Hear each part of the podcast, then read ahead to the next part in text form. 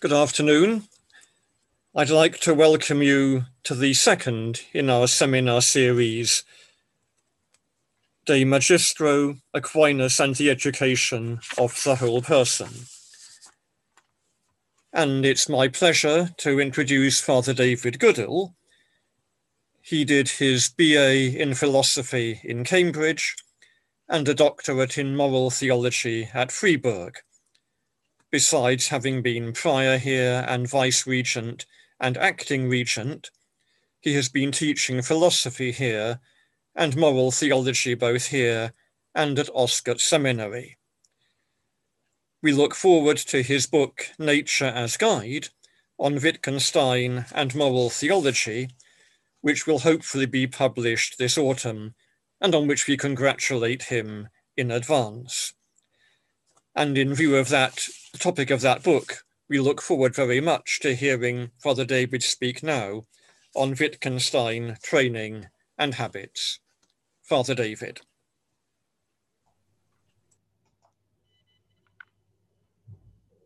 Hello, uh, good afternoon. Education at all levels involves training, and the Bible is full of stories and images of training the Lord leads the people of Israel through the wilderness, training them so that they are ready to enter the promised land. Israel is the Lord's vineyard, which he trains to produce choice wine. Jesus compares God to a shepherd, training his sheep to obey his voice. And he trains his own disciples to prepare them to be the heralds of the new the good news of the gospel. At Pentecost, the Holy Spirit trains the disciples to proclaim the gospel to all nations.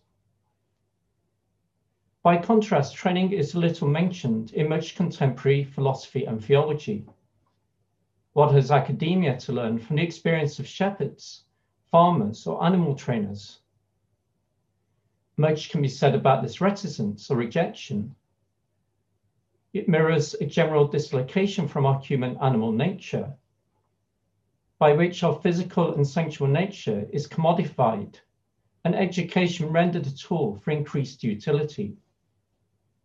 A great deal of education, in fact, most of it, is concerned with utility. But to make education a tool for utility is to turn the means into the end. When utility becomes the end for education, we suffer a double loss. Firstly, education becomes an increasingly narrow affair, focused on bringing about the maximum effects at the lowest costs. Secondly, education focuses increasingly on techniques of learning, as opposed to the relationships within which learning occurs. In the first part of the paper, I will examine the increasing role Wittgenstein allots to training in his account of human learning and understanding here I will borrow insights from Vicki Hearne, the American animal trainer and philosopher, who found in Stanley Cavell's reading of Wittgenstein a language to bring the world of the animal trainer into conversation with the world of the academic philosopher.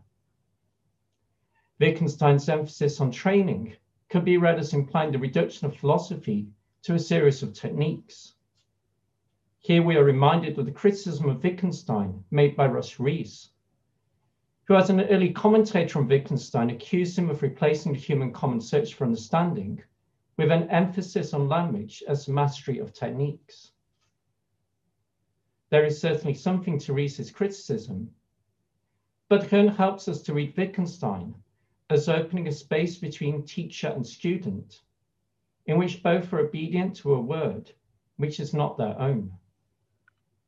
In, in her own experience of training animals, Hearne, drawing on her experience and those of other trainers, recognizes that only those who are obedient to the word are able to command obedience from the animals they train.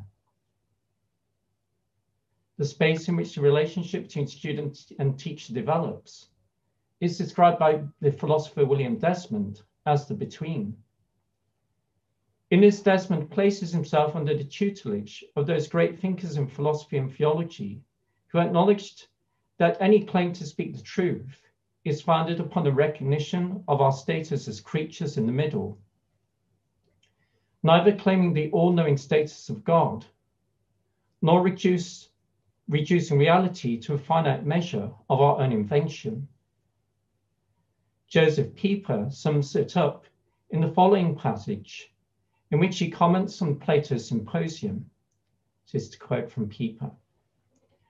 The middle is a truly human sphere, the truly human thing, is neither to conceive or comprehend like God, nor to harden and dry up, neither to shut oneself up in the supposedly clear and enlightened everyday world, nor to resign oneself to remaining ignorant, nor to lose the childlike suppleness of hope, the freedom of movement that belongs to those who hope.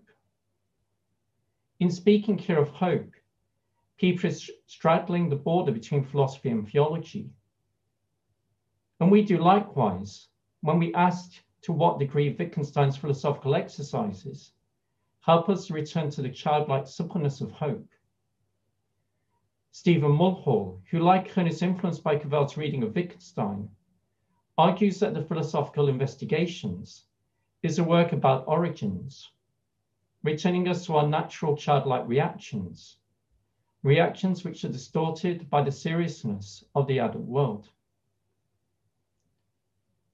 Talk of returning to a childlike suppleness may give the impression that adult civilization is an alien imposition to be scraped away to reveal human nature in its primitive glory. But such romanticism is far from the thought of Wittgenstein and also far from Pieper. It is the distortions of our ways of thinking and acting which concern Wittgenstein and Pieper, not adult activity itself.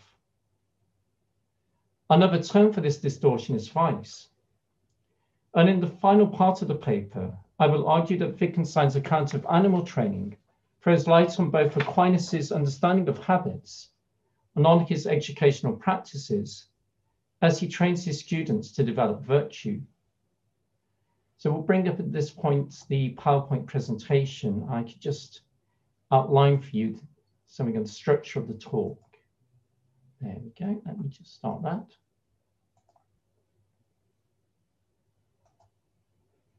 There we go.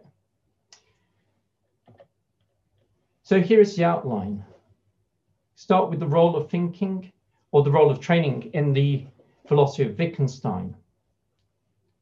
Secondly, we're going to look at Vicki Hearne's reflections on Wittgenstein's comments on lions. And finally, we'll look at St. Thomas on education and habits. There'll be occasional pictures of animals to entertain you as we go along. We have a skateboarding dog dressed in Dominican colors.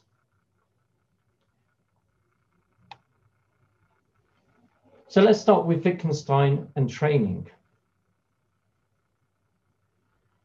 The philosophical investigations begins with a training exercise, in fact, with a whole series of training exercises, in which Wittgenstein introduces two linguistic practices.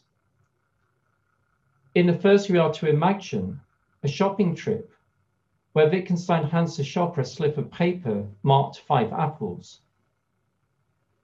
The shopkeeper opens straw marked apples, looks up the color on a chart, and counts out the number five. The second exercise is the beginning of Wittgenstein's famous builder's language game, in which a builder issues instructions to an assistant to bring building stones, which have been appropriately labeled block, pillar, slab, and beam.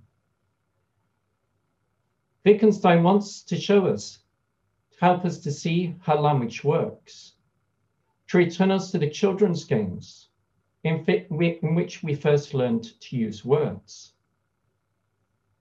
So this is to quote Wittgenstein from the investigations right at the beginning in the second paragraph. Wittgenstein says, a child uses such primitive forms of language when it learns to talk. Here, the teaching of language is not explanation, but training. So you see right at the beginning there, second paragraph training, learning of language through training. The Builder's Language Game first appears in the collection of remarks contained in the Brown Book, which Wittgenstein dictated to his students, Francis Skinner and Alice Ambrose, over 1934 to 35. It is here that Wittgenstein develops the notion of language games, and with it the argument that training is prior to explanation in our acquisition of language.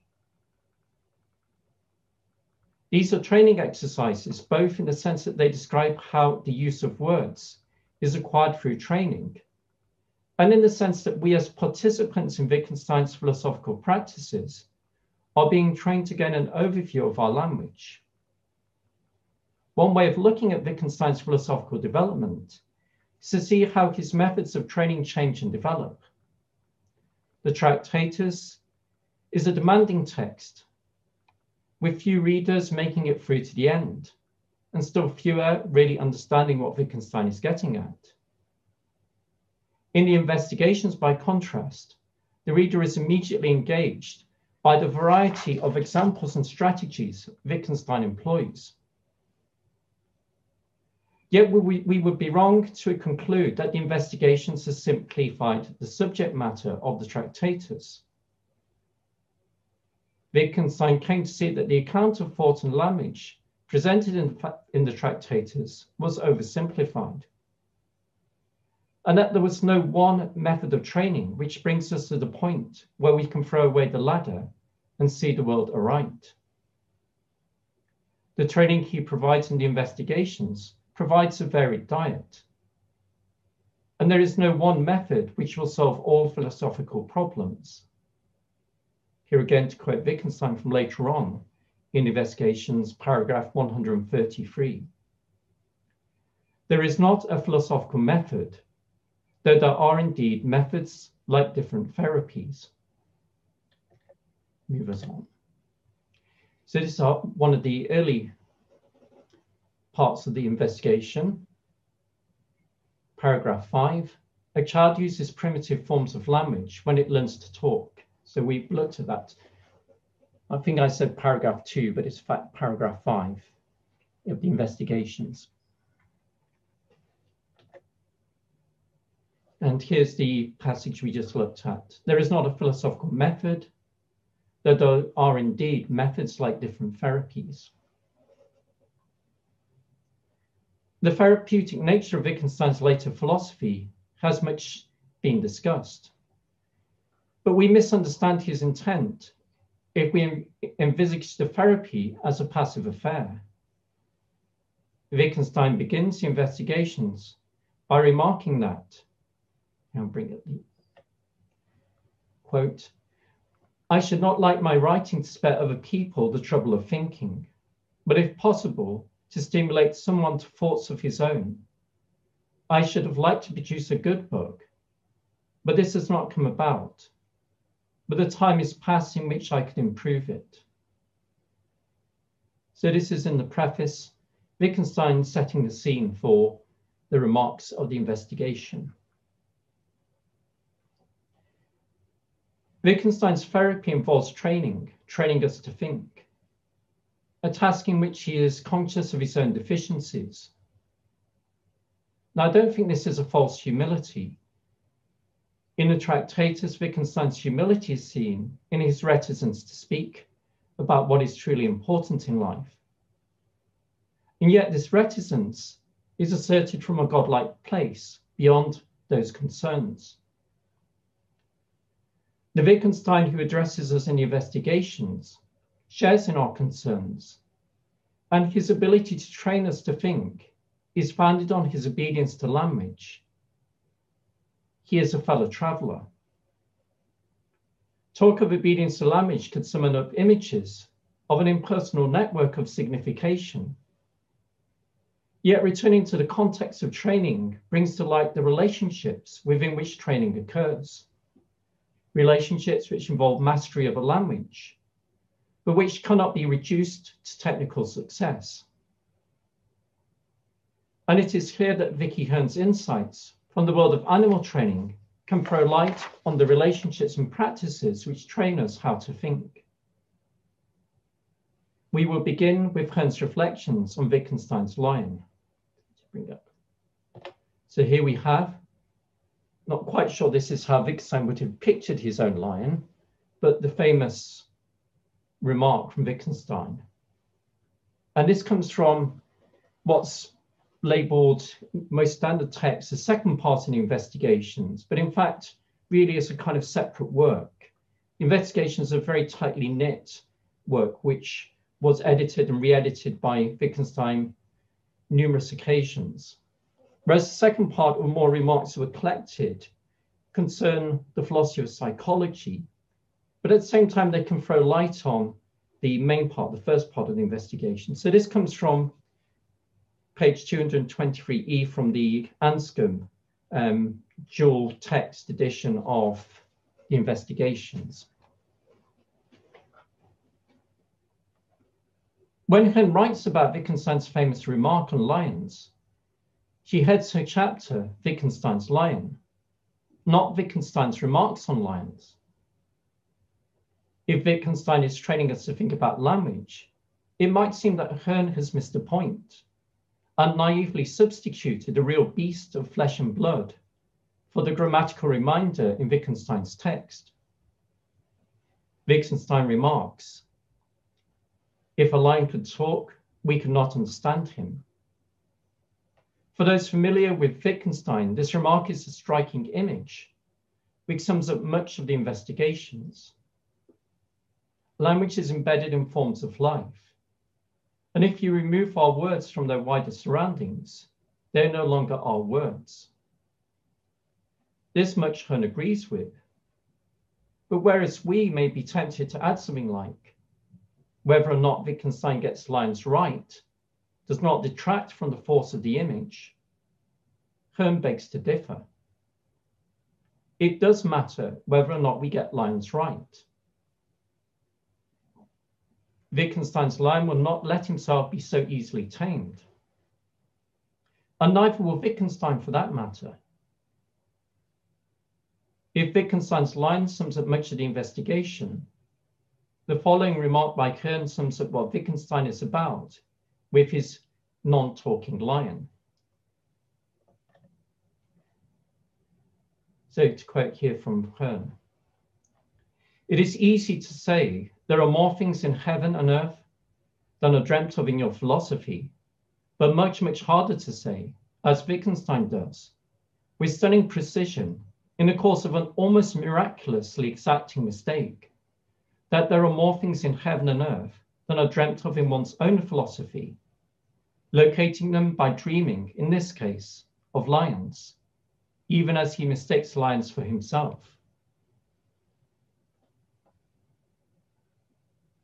Does not spell out the joke, which ends the remark, perhaps out of respect for Wittgenstein. But you could well imagine a less reverent philosopher joking. If Wittgenstein could talk, we could not understand him. Philosophical humor is a niche occupation at the best of times. When it comes to Wittgenstein, only the brave venture forth. Animal trainers, however, cannot afford to be reticent when they venture forth. And failure to engage with animal humor will not end well. Hearne brings this same courage to engagement with Wittgenstein. Unafraid to share a joke, yet able to do so only from a place of deep respect. If this encounter between Wittgenstein and Hearne is best understood through the lens of animal training, we might begin to wonder who is trainer and who is being trained. To answer this, we need to examine what happens when an animal is trained. It's important to note that I talk about an animal being trained, Hearne is very specific. We don't have a general theory of animal training. Each animal, each type of animal, and even individual animals themselves are trained according to nature of that animal. So you couldn't just write a treatise animal training in general. It's either training a cat, training a horse, training a lion, and then the individual temperaments of those creatures. Hearne's own experience of animal training comes from training horses and training dogs. She is clear that when she trains a horse or trains a dog, she expects obedience. The mention here of obedience may immediately raise the listener's hackles, and perhaps with good reason. It's one thing to talk about the obedience of a dog, another thing to talk about the obedience of ourselves to a philosopher. Yet when Hearne talks of obedience, she's not talking about the blind following of orders we often picture when obedience is mentioned. To understand obedience, Hearne returns to the Garden of Eden, where Adam and Eve were given dominion over the other living creatures of the earth. Hearne describes Adam's task in the following passage, which beautifully expresses an original justice in which recognition and obedience are woven together. Adam, gave name, Adam gave names to the creatures, and they responded to their names without objection, since in this dominion to command and to recognize were one action. There was no gap between the ability to command and the full acknowledgement of the personhood of the being so commanded. Nature came when called, then came the first time too without coaxing, nagging, or tugging. This original harmony was broken by the disobedience of Adam and Eve. For in failing to obey God's word, their authority to command the material creation was undermined. Most of the animal world turned away from human authority, but some animals, the ones we call domestic, gave us a second chance albeit that now we can only command if our training is cleansed through catharsis. If we sentimentalize our relationship to animals, we get what we deserve. But if we purge our training of our own emotional needs, then the work of training can begin.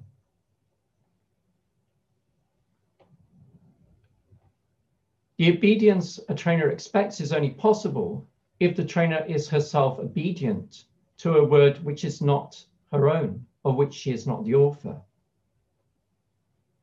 And obedience goes both ways. We are trained by our animals as we train them. Hearne's writings take shape around her accounts of animal training. And following these reflections on Adam and Eve and naming, she recounts the story of Salty, a one year old pointer. At first, the relationship is one way. Hood issuing the command, with Salty obeying or failing to obey. But there comes a day when Hearne finds Salty sitting spontaneously in a formal position. So Hearne hasn't prompted this. Salty, the dog, has decided to do this for herself. Now the exchange is both directions, works in both directions. Salty is telling Hearne something, even if Hearne is initially unsure how to interpret the remark. So here we have a picture of a pointer, again, nicely dressed in Dominican colors. This time it is Salty who has enlarged the context, the arena of its use, by means of what we might as well go ahead and call the trope of projection. Salty and I are, for the moment at least, obedient to each other and to language. Volumes have been written about Wittgenstein's philosophical development, but his whole journey can be summed up as obedience to language. His austere reverence in the Tractatus for what we cannot speak about contrasts with the loquacious engagement of the investigations but far from revealing a loss of obedience to and over, familiar, over familiarity with language, Wittgenstein's linguistic st struggles are born from a place of deep respect. In the preface to the investigations, Wittgenstein describes how his attempts to weld his various remarks on subjects such as logic, the foundations of mathematics and psychology into a unified whole failed but that he came to realize that such a forced unity was always destined to failure. My thoughts, my thoughts seem crippled if I try to force them on in any single direction against their natural inclination. And this was, of course, connected with the very nature of the investigation. For this compels us to travel over a wide field of thought, crisscross in every direction. The philosophical remarks in this book are, as it were, a number of sketches of landscapes, which were made in the course of these long and involved journeyings. The engaged perspective of the investigations is not a concession to those who struggle with the technical complexities of the tractatus. It is Wittgenstein's obedience to language which shapes and forms the context of these remarks. Hearne reminds us that there is a third party involved in the encounter between Wittgenstein and Language, the trainee. Without him, there is no tractatus or investigations. The tractatus stands before us like a perfectly formed statue, and we marvel at it, astounded by its beauty. Yet Wittgenstein wants us to see it as nonsense. My propositions serve as elucidations. My propositions serve as elucidations in the following way. Anyone who understands me eventually recognizes them as nonsensical. When he has used them as steps to climb up beyond them, he must, so to speak, throw away the ladder after he has climbed up it. So it's clear that Wittgenstein's work, The Tractatus, a difficult work to get into, is addressed to an audience nevertheless. His obedience to language, but also his relationship with his reader is shaping these remarks. A great deal of ink has been spilt on what Wittgenstein means by nonsense. But whatever he means, it is clear that he wants the reader to engage with his thought. If we are to transcend his remarks to see the world as it is, we can only do so by engaging with those remarks. And yet, as we have noted, the Tractatus is not an easy text to engage with. There is no voice for the student. Little of the dialectical practices which characterize Wittgenstein's later works. Wittgenstein is like an animal trainer who has written a brilliant treatise on training cats with many brilliant insights, who then decides to retire. But it's brought out to retirement when the world of cats is running around, making its brilliance look stupid. The obedience Wittgenstein has for language is also an obedience to his students. He is still the master, but his claim to authority is shaped through his encounter with those he teaches. And the varying voices of the investigations call him to take responsibility for his language. Wittgenstein's later thought is shaped through his teaching, and far from detracting from valuable research time, his encounters with his students deepen his encounter with the mystery of the world. This is not to reduce thought to a pragmatic exercise in consensus building. Van reminds us that in training Salty, her one year old pointer, her own obedience to language was essential. That obedience, however, was shaped by Hearne's relationship with Salty, opening up new possibilities for both dog and human. And so it is with Wittgenstein. Those encounters with his students open up new possibilities for his philosophy.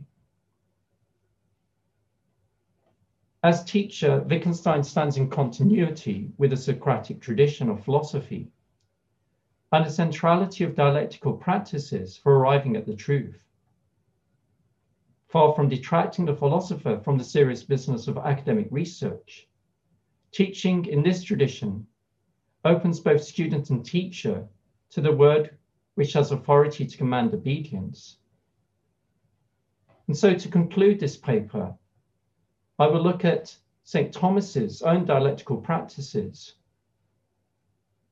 looking really at three things. Thomas's obedience to the word, how this obedience shapes his teaching.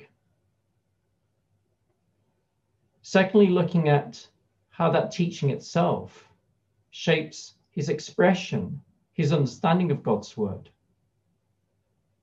And finally, looking at training as training for the whole person in the works of Thomas. And it's here where we'll particularly engage with the topic of habits, albeit in a, a very brief manner. So let's move to St. Thomas. Hearne's trinity of trainer, dog, and language are mirrored in the first question of the prima pars of the Summa, right at the beginning. Here, Thomas begins his course in theology with divinely inspired scripture. And here to quote It was necessary for man's salvation that there should be a knowledge revealed by God beside philosophical science, built up by human reason. The teacher, Thomas, addresses his students and immediately draws their attention to the basis for his own title as master his obedience to God's word. Once he is no longer obedient to the word, he will no longer command the obedience of his students. Obedience to the truth is essential for any teaching, but here the relational nature of the obedience is brought to light. Whereas the philosopher is obedient to God as universal truth, the obedience of the theologian goes beyond this as an obedience to the word, who is himself obedient unto death. Domestic animals can be trained to live in the world of human beings. And Thomas, at the beginning of the Summa, presents the task of theology as training us to live in God's world. Now it is God Himself who is the principal trainer, and the master of theology his obedient student. The obedience which Hearne sees as essential for any title of authority lies at the heart of the theologian's teaching in a manner which goes beyond the philosopher's obedience to universal truth. Aquinas gives two reasons why theology needs divine revelation, in addition to rational human investigation. Firstly, because God has destined us for an end beyond anything human reason can comprehend. Secondly, the ability of human beings to reason correctly about divine matters is limited to the few, and to them often with mistakes. Now, an attentive student may at this point wonder why Thomas needs to proffer arguments for the necessity of divine revelation. If God is our teacher and his instruction given in scriptures, why do we need arguments to establish this? Is God's word, is God's word not its own authority? To answer this, it's important to keep in mind the distinction Thomas draws between the primary elements of revelation and its secondary elements. In question 106 of the Prima Secundae, Thomas identifies the grace of the Holy Spirit as a predominant characteristic of Christ's new law. It is God's Holy Spirit which forms and teaches those who believe in Christ. There are, however, certain secondary elements which belong to the new law. To move on to quoting St. Thomas. And translation I'm using of Thomas is the, the 1920s Dominican Shapcote version. Um, not to say that other translations are wrong and so on. It's just, I think this provides a kind of common, as it were, a common translation many people use. Okay, to quote Thomas. Nevertheless, the new law contains certain things that dispose us to receive the grace of the Holy Ghost. And pertaining to the use of that grace, such things are of secondary importance, so to speak, in the new law. And the faithful need to be instructed concerning them, both by word and writing, both as to what they should believe and as to what they should do. So here are the secondary elements of the law. And the written text of Scripture is secondary to the instruction we receive from the Holy Spirit. But this is not to say that it's just one of a series of aids that we can use. Scripture has a privileged position in disposing us to receive the grace of the Holy Spirit. And in our exercise of that grace, once we have received it. When Thomas speaks here about disposing us to receive grace, it is important to remember that the us referred to is the us of human beings. Holmes stresses that animal training varies depending on the kind of animal being trained and the individual temperament of the particular animal. And so it is here. The training we will receive through the Master of Theology will be one adapted to the human being. And that brings us to ask, well, what is it about human nature? What's specific about human nature in terms of how we understand that training to take place? We're a different kind of animal to other animals. Wittgenstein, in his remarks on training in the Brown Book, contrasts the training we give to cats with that we give to dogs, for example. Says, here we are to quote. Imagine the gestures, sounds, etc. of encouragement you use when you teach a dog to retrieve. Imagine, on the other hand, that you try to teach a cat to retrieve. As the cat will not respond to your encourage, encouragement, most of the acts of the encouragement which you performed when you trained the dog are here out of the question. So looking how training is specific to the kind of animal you address and we, this complex rational animal, are going to be trained in a very particular way, according to our nature. Nicely illustrated this with a very fearsome looking cat, who is Richard Conrad's Father Richard Conrad's favorite cat in the world, called Bagpuss.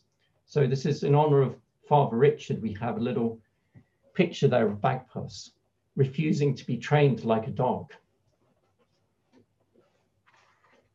Wittgenstein wants us to see the role of encouragement and the role it plays in training as part of the background to developing our linguistic practices. Scripture disposes us to receive and use the grace of the Holy Spirit by teaching us in a manner suitable to human beings.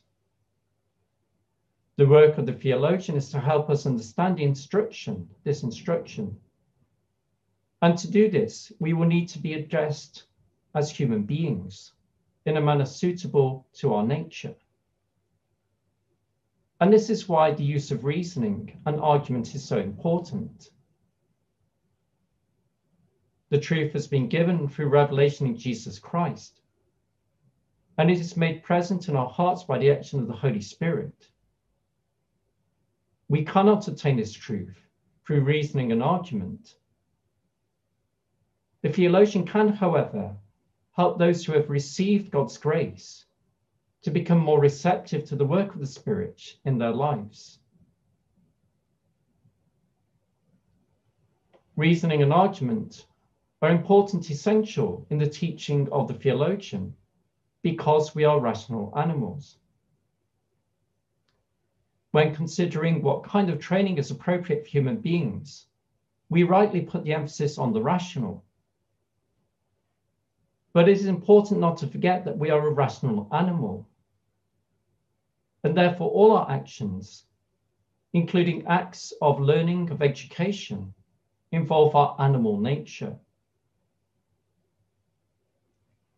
In the Prima Secundae of the Summa, St. Thomas is concerned with the nature of human acts and with the acts which transform and perfect human nature. he begins by analyzing the essence of human acts and then considers the intrinsic and extrinsic principles of human action. The intrinsic principles of human acts are intellect, will, and habit, whereas the extrinsic principles are law and grace. So, understanding who human beings are, to understand our nature, we have to understand our actions what we do, how we act. and the interior and exterior principles according to which we act. Now, all of these principles, interior and exterior, are involved in human education, including, if we take it in its broadest sense, of learning about things of God. If we wish, however, to understand what is specific about human education, then we need to examine the nature of human habits. The whole of creation is subject to God's eternal law. Angels also have intellect and will and require God's grace to share in the beatific vision. What is unique to human nature for St. Thomas is the necessity of habits for both natural and supernatural perfection.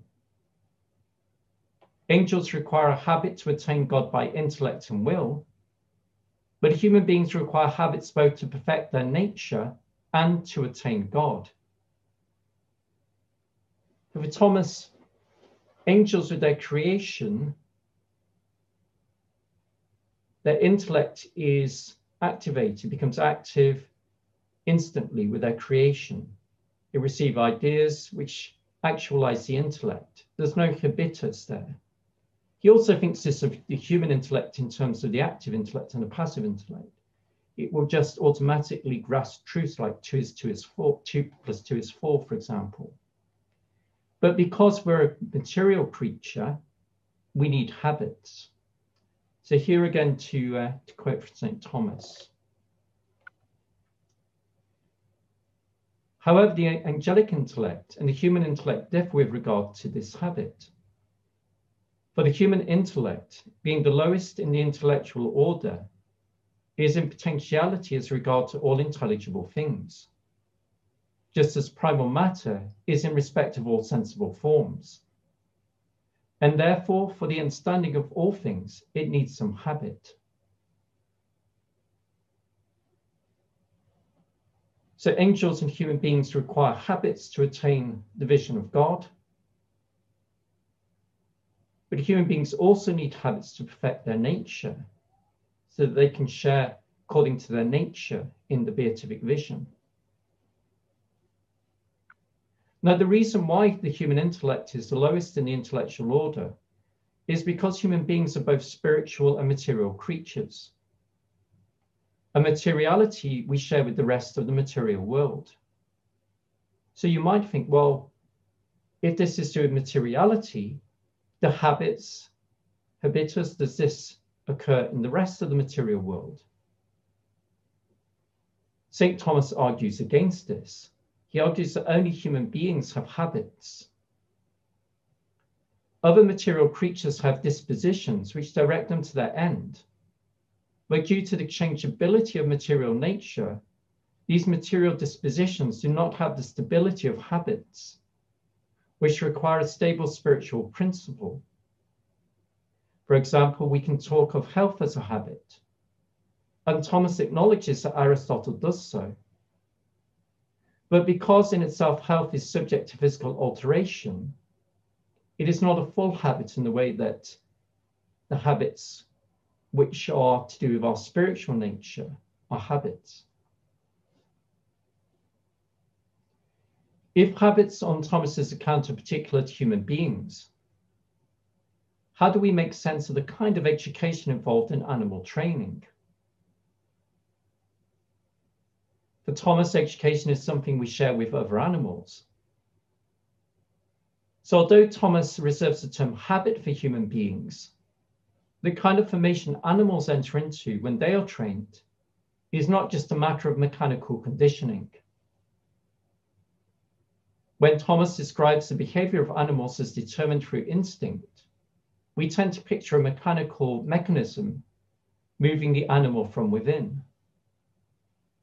Set, however, within the wider principles of Aristotelian physics, animal instinct relates not only to efficient causation, but the final material and formal causes through which we make sense of animals. So this is important because if we're concerned with our own animality or an animal nature, albeit one which, because we are an irrational animal, shares in rationality, but in terms of nature itself, if it can't in and of itself be formed by habits, at the same time, it's not to be reduced by Thomas to just a kind of mechanical, efficient mechanism. Thomas's understanding of animals is richer than that, and understanding also, therefore, of our animal nature. Hearne, writing in the 80s and 90s, contrasts the approach of the animal trainer with the mechanical explanations of behavioral scientists. Whereas animal trainers have no problem describing animal behavior in terms which involve concepts such as humor and mocking, behavioral scientists eschew such terms in favor of strict, scientifically determined stimuli and conditioning. Now, the problem with these seemingly scientific explanations is not that they present animals or animal behavior in a way that we find difficult humanly to understand, but they can't make sense full stop of animal behavior. Here we're reminded of Wittgenstein's remarks on Frazer's causal scientific explanations in anthropology. Frazer was a 19th century Scottish anthropologist, so Wittgenstein accused him of being an Englishman in this remark. But Frazer went around, looked, looked at various throughout the world collated anthropological data, but his way of explaining the practice of primitive peoples through a kind of quasi-scientific causal explanation. So Wittgenstein's remarks on Frazer um, really throw light on a lot of Wittgenstein's thinking. They're marginal notes, you know, they're not a fully written treatise, you know, they're, they're remarks here and there made, made into different periods. Yet they, they throw a huge amount of light on what Wittgenstein is doing. And here we'll see a remark. So to quote Wittgenstein, Frazer is much more savage than most of his savages for they are not as far removed from the understanding of a spiritual matter as a 20th century Englishman. His explanations of primitive practices are much cruder than the meaning of those practices themselves. And although Hearne doesn't quote this and doesn't mention Wittgenstein's remarks on Frazer, Hearne's reaction to the behavioral scientists who are trying to make sense of animal behavior is very similar.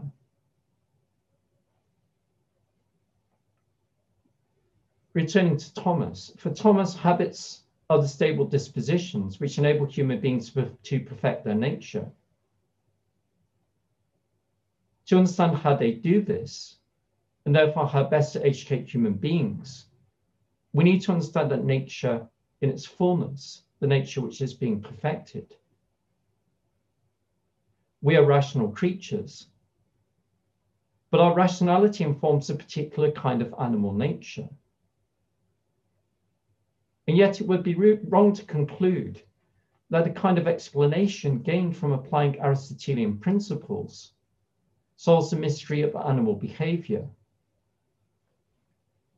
We're not just talking about providing more accurate predictions of measured results by using the language of purpose, of end, of form, we not only can understand and predict what animals would, will do in a more accurate manner, but we get a greater insight into what animals are. And yet, there is still something mysterious here. I think it's very important trying to understand Wittgenstein, but also particularly to understand now Thomas, that we're using Aristotelian science to understand nature, this case, our human nature, and nature formed through habits. But there is something essentially mysterious in human nature, something which goes beyond our explanations. Pieper in the silence of St. Thomas, argues that Saint, for St. Thomas, not only God himself, but also things have an eternal name that man is unable to utter. So just to quote Pieper again. Not only God himself, but also things have an eternal name that man is unable to utter. In many ways, this chimes in with Hearne's remarks on Wittgenstein's lion. Hearne describes, as we see in Wittgenstein's lion, as an almost miraculously exacting mistake. For although Wittgenstein gets lines wrong, his line is a line of towering beauty. There's something magnificent about the silence, the reticence, of Wittgenstein's lion. Something that we human beings cannot grasp. Something mysterious and wonderful in this lion.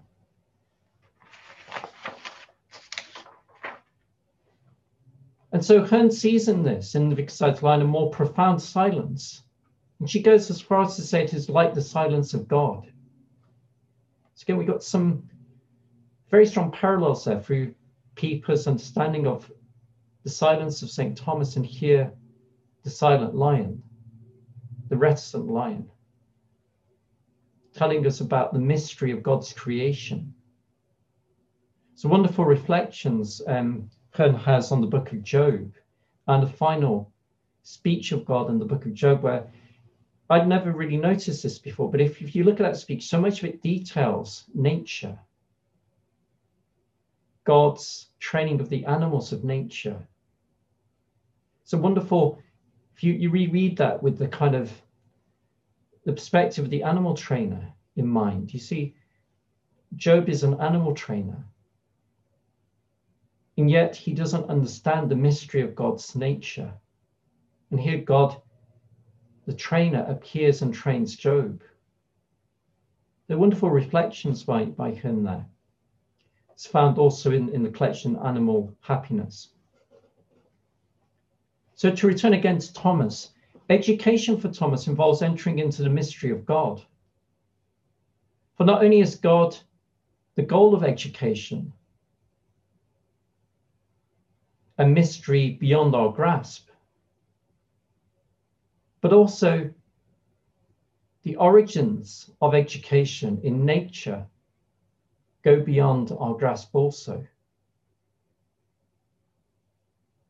If we see education as training, the training of a rational animal,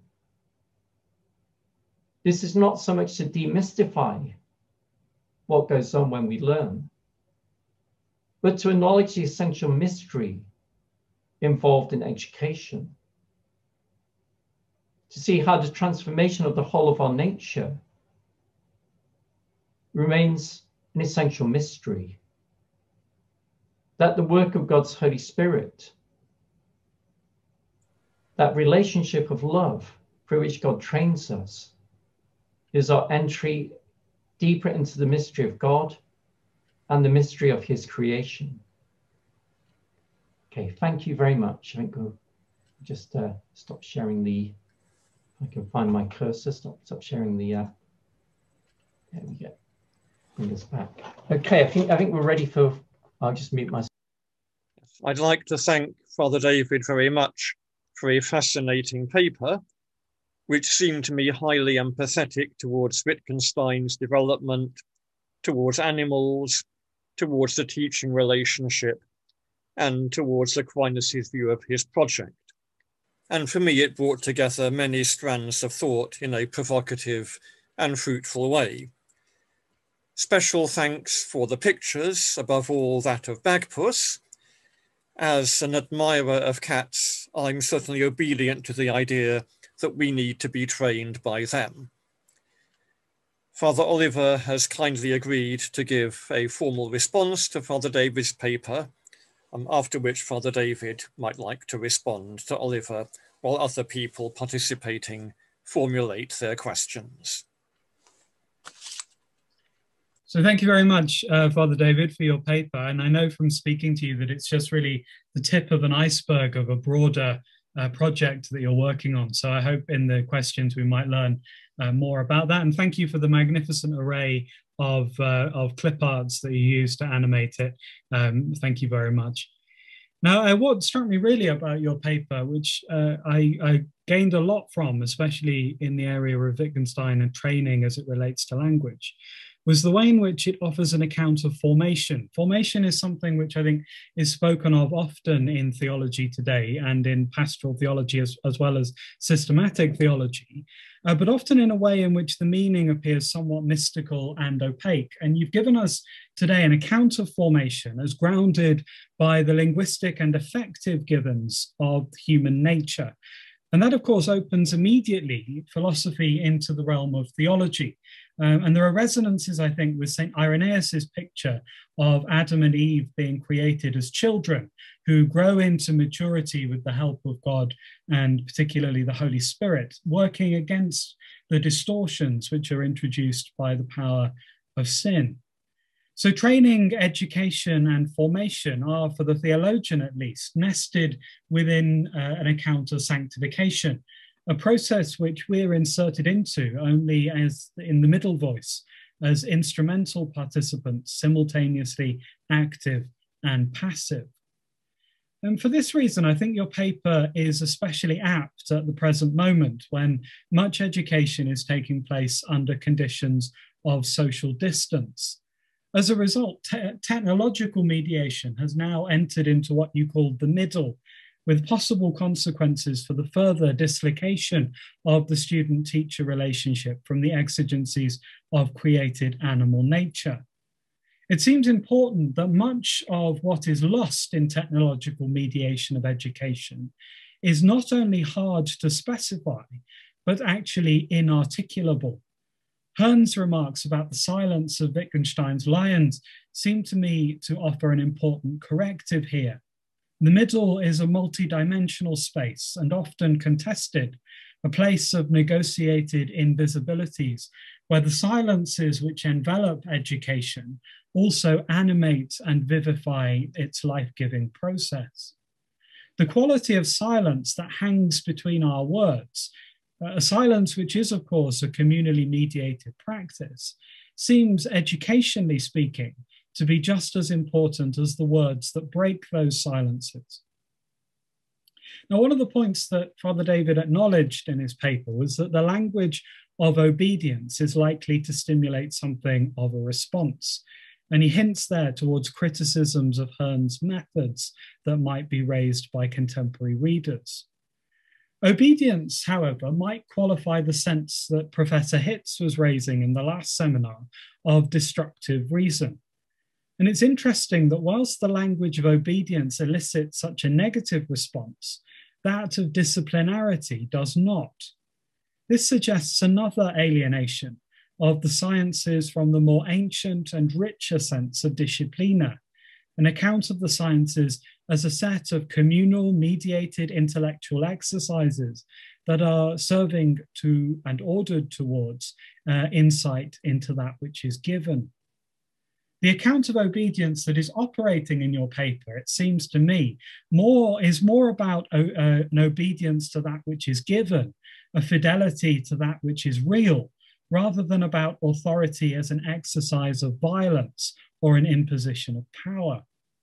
The picture of training, whether it be that of animals or of human beings, is only one that operates if givenness is actually something which has a logos within it, that's to say, if it is not, as Sellars would have it, a myth, but if there is some reality which is impregnated with reason itself, a logos accessible to our minds, but which is embedded within the creature uh, as we encounter it. To flesh this out, the paper looks to Aquinas on theology's obedience to the divine word. And that, as Father David said, takes the form of subalternation, by which theology receives its first principles in obedience to the science of God Himself, God's own knowledge as shared with the elect. And just as created sciences accept their first principles from the authority of other created sciences, so theology too accepts its first principles from the uncreated science of God's own knowledge. But there are two things we might say about that. Firstly, the web of interlocking sciences, which is animated by that dynamic of obedience and authority, is grounded for Aquinas in a theological ontology, in a relational account of all that exists as being unified precisely by a relationship to God. And in the contemporary university, that metaphysical unity of the sciences has shifted into an epistemological unity, one that's guaranteed by the iteration of a particular method. So there is, to add to the alienation that Father David identified, a further alienation of method. A method is now alienated from the reality that it studies in a way that mirrors our own dislocation from our own animality. But secondly, subalternation is only one of two modes of obedience that operate within Sacra Doctrina. The other is subordination, which allows for the matter of one science to be surveyed from a higher vantage point. Theology can thus add richness to an empirical science, but without interfering in its proper competence.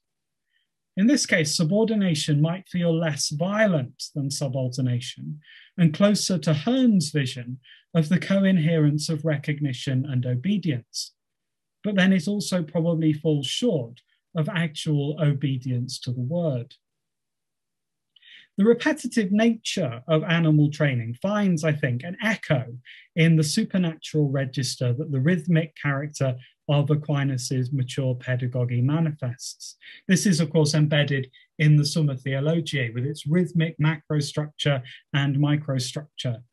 And this points, I think, to the importance of ritual, both to liturgical rituals in the case of theological formation, and to the smaller rituals that we find in education. For Aquinas, it seems as if the role that questions play in education serves to create and sustain that rhythm so that the learner can circle more and more deeply into the mystery which they seek to examine. But as Wittgenstein so often shows, correcting our inherited questions is perhaps more important than providing answers. But then do Aquinas and Wittgenstein understand questions as operating in the same sort of way? Just one final thought. Hearne's account of the two way character of animal training, that the human is habituated just as they attempt to habituate the animal, points to the ways in which training an animal could and should be humanizing. This touches on the question of animal ethics, the ways in which we train animals ought to actualize and manifest something which is essentially human. And some readers will, I think, see in this a subversion of otherization, an otherization which sees the human person as fundamentally separate from the animal kingdom. But for Aquinas, it seems to be more about the question of realizing the human person's unique status within the cosmos as belonging both to the animal world and to the spiritual world of material creatures. And I wondered if Father David might like to comment on that too.